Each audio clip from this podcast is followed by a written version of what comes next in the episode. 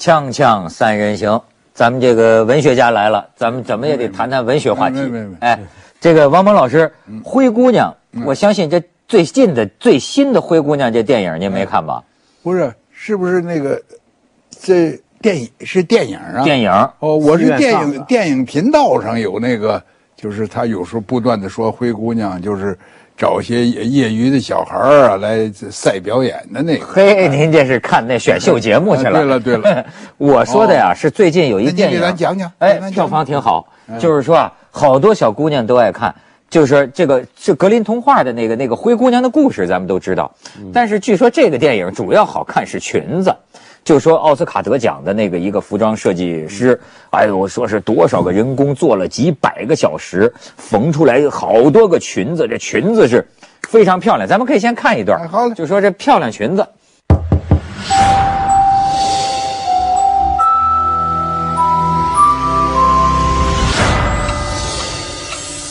They're made of glass and they're really comfortable.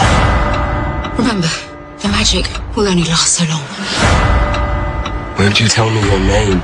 My name is. At the last stroke of midnight, the spell. I have to see her again. It's it! It's it! Hurry, hurry, go!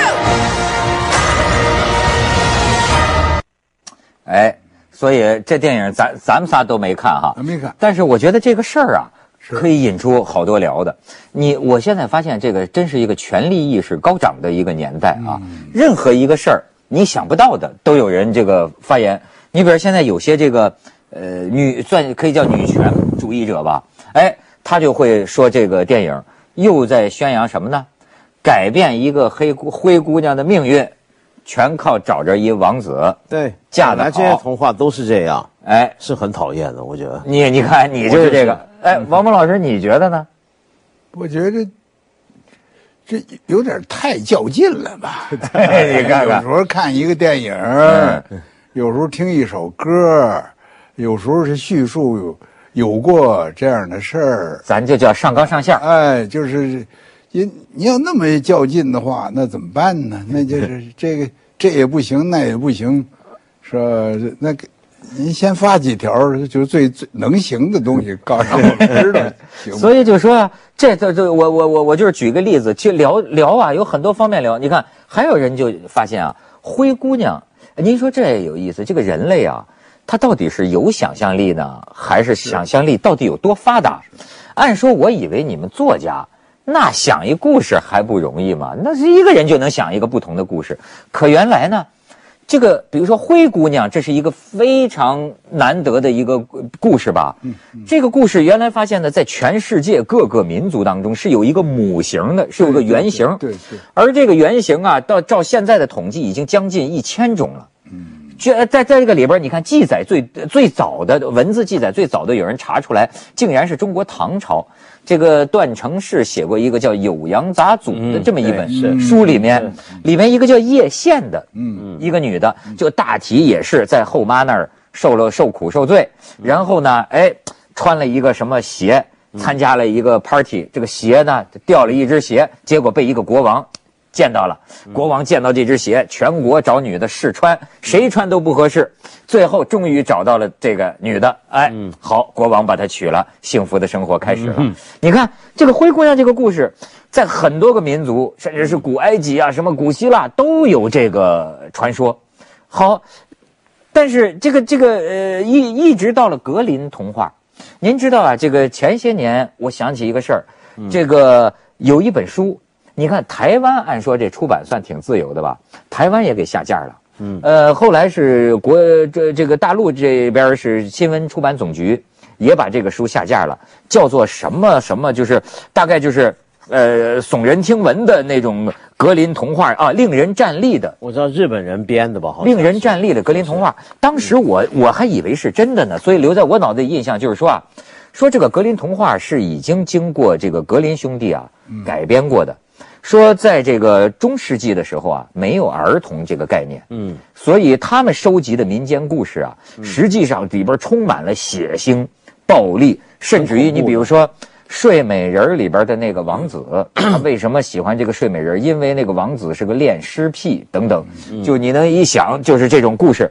说实际上是格林兄弟呢，他改编了，哎，改的后来适合于儿童看了。节本，节本，于是他就这本书就挖以前的所谓这种血腥乱伦的这种我知道这种所谓我知道台湾不是下，台湾是不是政府下架？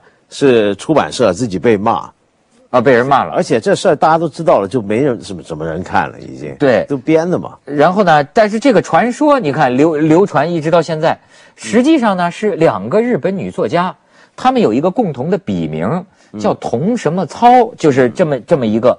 这个日本文学还真是有点这个这个另类的那种，就是。就好像还有这个，这是他们的一个好像另类文学流派，就是比附着一个经典题材啊，然后就给你往这邪性里再写、再写、再写，是这两个女作家编的这么一个一个东西，哎，然后呢就就被人改头换面，大陆的一个出版商为大概为了赚钱吧，慌慌慌就就就就当时卖的还挺多但，这种东西其实日本并不是文学主流，而是日本的流行文化的一个很重要面向。日本把所有的很多的小孩爱看的动画片，都能够把它改变成 AV。嗯，你比如说有个很流行的动画，像《新世纪福音战士》啊什么，他们就有色情版、黄色版，他们很喜欢把这些东西扭斜、扭曲，嗯，扭得很黄、很暴力。哎，人王老师，你觉得这个呃格林童话在您心目中的印象是什么？我我我是，呃，小时候很喜欢看格林童话，嗯，还在我，呃，喜读安徒生以前，嗯，安徒生那个就更有文人的那对个新新作的那种，呃，格林童话那种民间色彩比较重哎比较浓，里边的一些故事呢，其实你就是就是中国，你特别能理解。嗯，他为什么有类似灰姑娘的这种说是一千种母题呢？嗯，原因就是说呀，呃，有无数的小女孩儿，嗯，梦想着自己将来嫁一个白马王子，呃，梦想着自己的地位能提高，嗯，梦想着自己有幸福，嗯呃，这个你不能说他这种梦想有什么问题，是吧？说你这里头太缺少女权主义了，嗯，那女权主义我们也无法要求，呃，几百年前或者几千年前的那些穷困的，连饭都吃不饱的，呃，连鞋都没有的，嗯，啊，说有一双有一双灰鞋。嗯，那什么鞋都没有的，光着脚丫子的有的是，到现在中国也还有。嗯呃，所以他有这种幻想。比如说，全世界还有类似的，就是说这个傻子的运气。嗯，哎，这个这这个哥几个人是吧？是是是呃最这比如说哥仨，嗯嗯，最聪明的人是一个最狼心狗肺的一个人，最坏的人。呃，最傻的那个人是一个最善良的一个人。哎哎，结果可是偏偏这傻子呢，呃，无往而不利，怎么那儿都怎么碰都对。哎你看你像这一类的，这个也是，我觉得这个也是，这反映的 用一用一个词儿就是弱弱势群体之梦。嗯，你想弱势群体，他能梦见什么呢？嗯，呃，他梦见他得有好运，嗯嗯哎，他梦见或者是女孩儿，她梦见她嫁了王子，嗯。哎，如果男孩的话，他梦见是吧？他得到了国王的信任，他本来是一个叫花子，最后国王呢，把江山，这既不传给那个坏人，也不传给邻国的那个心怀叵测的人，嗯，把江山传给了他。我觉得这个都是这样。那么这里还有一个问题，就是说把明明的一个正常的一个题材，把它搞得或者是很血腥，或者搞得很就用我们中国的语言就是非常的色情吧，非常淫秽吧，嗯。哎，这个也是就跟我们刚才前边说到什么吃喝嫖赌啊，或者虎狼一样，嗯，就是人性当中呢，除了那些美好的东西，我们所向往的东西以外，也还有一些被压抑的东西。哎，有一些平常的得不到释放的东西，哎哎，或者是在绝望之中，甚至于变态当中的东西。比如我们的我们的在国家，包括国家领导人，呃，一讲文艺就是讲真善美。嗯，我太理解了，谁不愿意真善美啊？对，可是为什么你在有些西方国家里头，或者在其他的一些地方，包括中国自己里头，里头也有各种各样的假恶丑呢？嗯，甚至很多文学描写的就是这个假恶丑。描写的这个假恶丑，他描写的让你非常的难受。嗯，你看的恰恰是你最不能容忍的那些东西，他把它写出来了。哎，那么这个是一个更深一层的问题。为什么他在这个 电影里头，他有时候有这一类的东西呢？电影里头也有这种啊，杀人、对暴力、暴力色情哎，色情，甚至变态。嗯，因为您现实生活里是不可以有这些东西的，有这些东西，国家是要干涉的，法律是要干涉的。呃，办这些事儿的人，由于你触动了这个国法的某一条，嗯弄不好您是要坐监狱的。呃，结果他把这一部分呢，他在这个什么电影啊、什么网络游戏啊、什么这，他他跟他就所谓虚拟的世界里头呢，他适当的放宽一点儿嗯我举一个例子啊，这个例子跟这个完全没有这么严重。我就常常想这个，咱们有一个京剧叫《宇宙风》，对对，就是赵高的女儿是光风，装疯了以后怎么办呢？搂着他爸爸，叫叫那个意思是，是我的狼啊，或者咱们一咱俩一块儿进罗帐啊，什么就是这些。他如果不是装疯，如果不是京剧，在中国来说，一个女人搂着爸爸要说这种话，你应该碎尸万段。哎呦，这不是表达弗洛伊德那口的，对了对吧？一些潜意识当中的这种对对对了，禁忌哎可能，哎，这样呢，最后他一表达呢，是合理化了。哎，嗯是不是啊？而且他是现在呢，就变还还革命化了，是不是啊？这个这个这这个女女主角呢，因为不愿意这个呃被被他父父亲安排命运，不愿意被这个秦二世嗯安排命运，所以他就宁可用这种胡闹的方式吧，嗯，来捍卫了自己的尊严、自己的纯洁。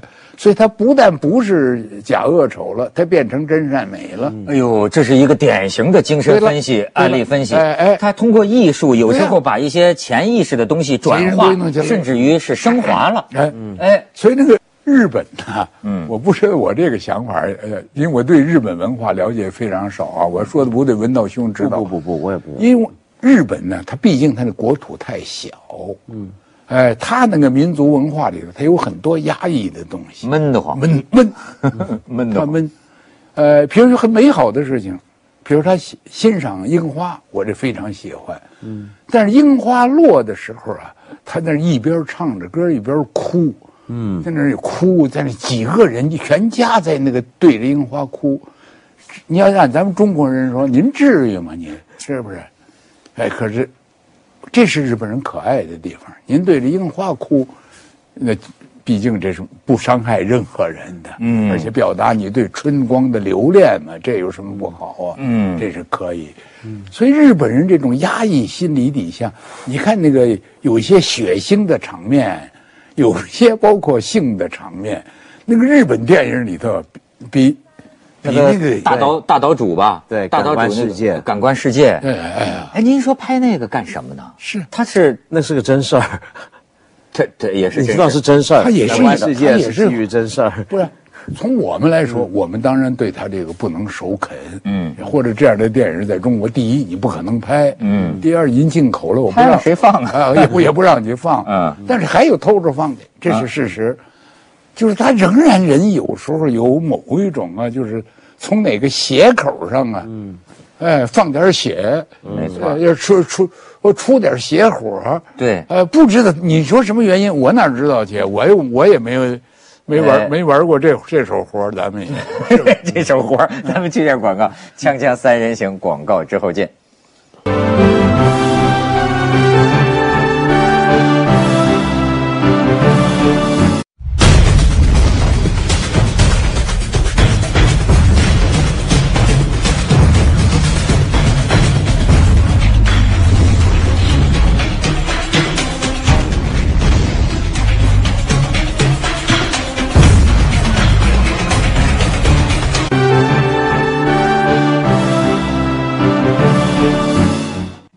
从这个外国文学啊，我又想起您另一个话题了，就是说，您是不是现在对现在的这个中文和英文这个此伏彼起这事儿，对了，不是就是这样。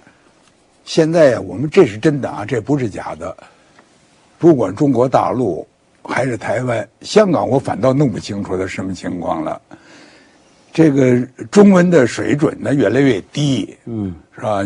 陈水扁那儿啊也说一些什么 什么义工对台湾的贡献罄竹难书，这是他的名言，对，是吧？还有把一些呃词儿念错、念错了的，念念别的的字儿，一些大人物，是。一些大这个大作家、大学问家、大领导，是。然后题字的时候写出错字来，是。呃，所以大家都很关心这个事情。但是这里有一个理论呢，我怎么听着就跟我的想法反正不太一样。说你为什么中文越来越差？因为你学英文学的。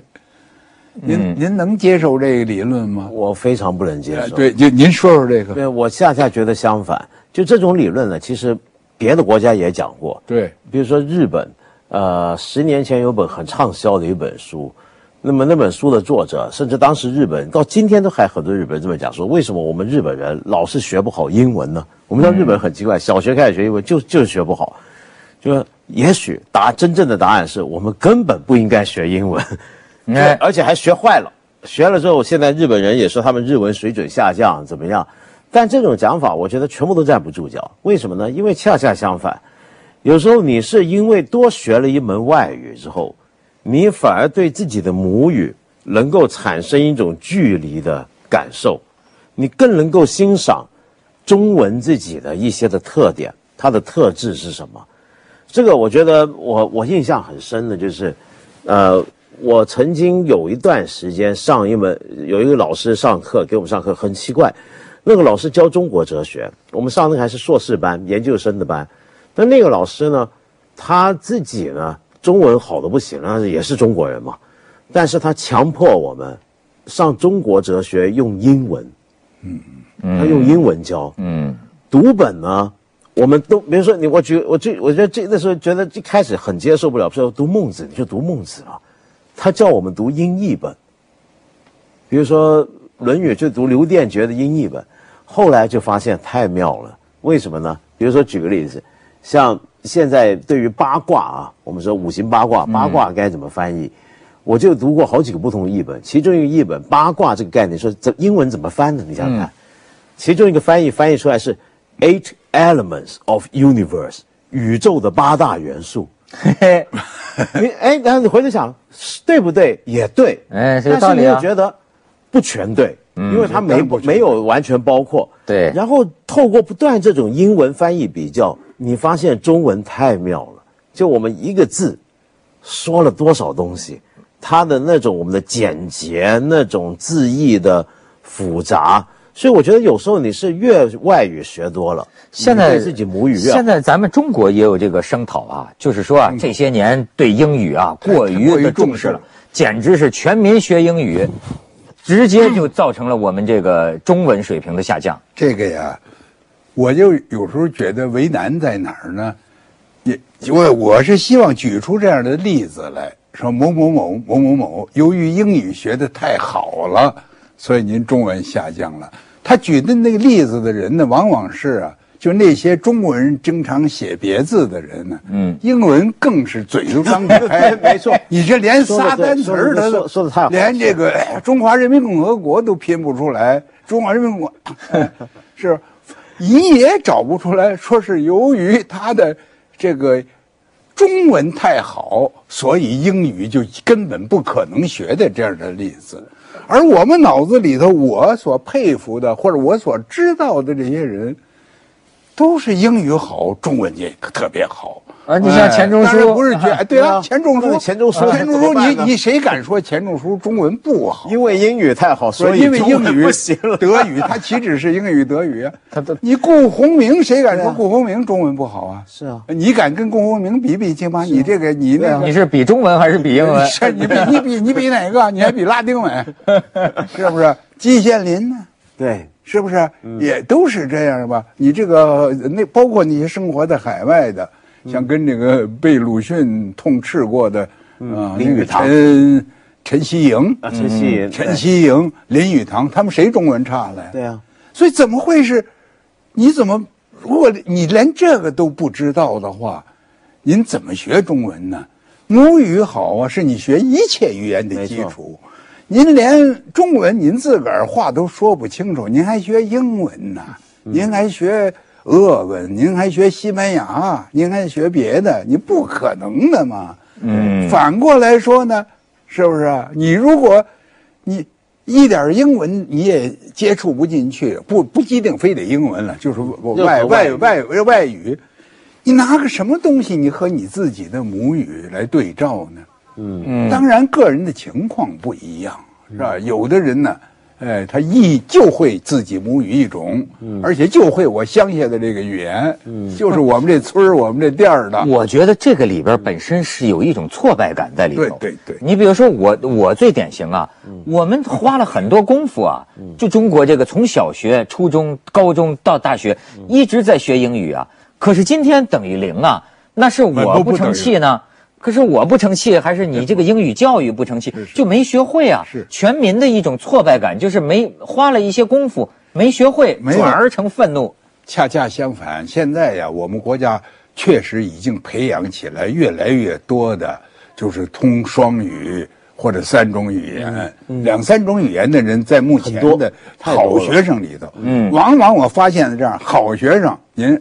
中文也学得好，英文也学得好，功课慢慢报您您数学也学得好，是是吧？而且您品行还不错。嗯，你想好学生他品行能坏吗？嗯，他要整天耍流氓，是吧？偷鸡摸狗，他还能当好学生吗？嗯，他所以他往往是好。相反，您不是好学生，是吧？您这中文学的不好，您说是您学英文学的，您骗鬼去吧？这个 这更没错，说的对，我也觉得是。现在这下广告，锵锵三人行广告之后见。说有道理。